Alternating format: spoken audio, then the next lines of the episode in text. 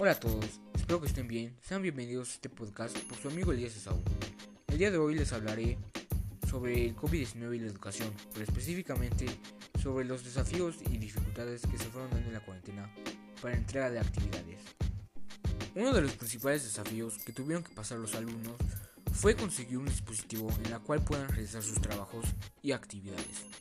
Otro fue que no todos los trabajos que dejaban los profesores eran compatibles con los dispositivos.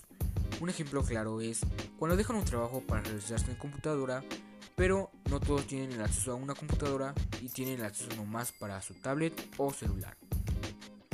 La dificultad o desafío más importante fue conseguir el acceso a internet, ya que no todos los alumnos cuentan con esta posibilidad, sino con qué enviar sus trabajos. Esta es la parte más importante en la cual tuvimos que buscar una solución. Otra es que la entrega de actividades se dificulta más porque el tema no se entiende o el tema no está bien explicado, en ocasiones, no todas las veces. También se saturan las tareas y los alumnos se tienen que organizar para poder elaborar todas las tareas, entregarlas en forma y tiempo, pero realizadas bien hechas. Otra de las dificultades es que no todos los alumnos tuvieron la posibilidad de tener internet o un dispositivo en el cual realizar sus actividades y poderse conectar en las clases en línea. Estos alumnos no tuvieron la posibilidad de estudiar este año por su situación económica o por la situación en donde vivan. Estas son las dificultades que se presentan a lo largo de la cuarentena y desafíos en los que tienes que luchar y esforzarse. Les voy a presentar un ejemplo claro que es por parte mía.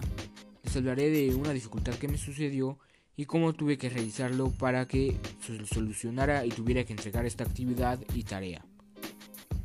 Lo que se me dificultó más a mí y lo que tuve que buscar una solución fue que dejaron un trabajo en la cual se tenía que elaborar específicamente en computadora y mi computadora se descompuso.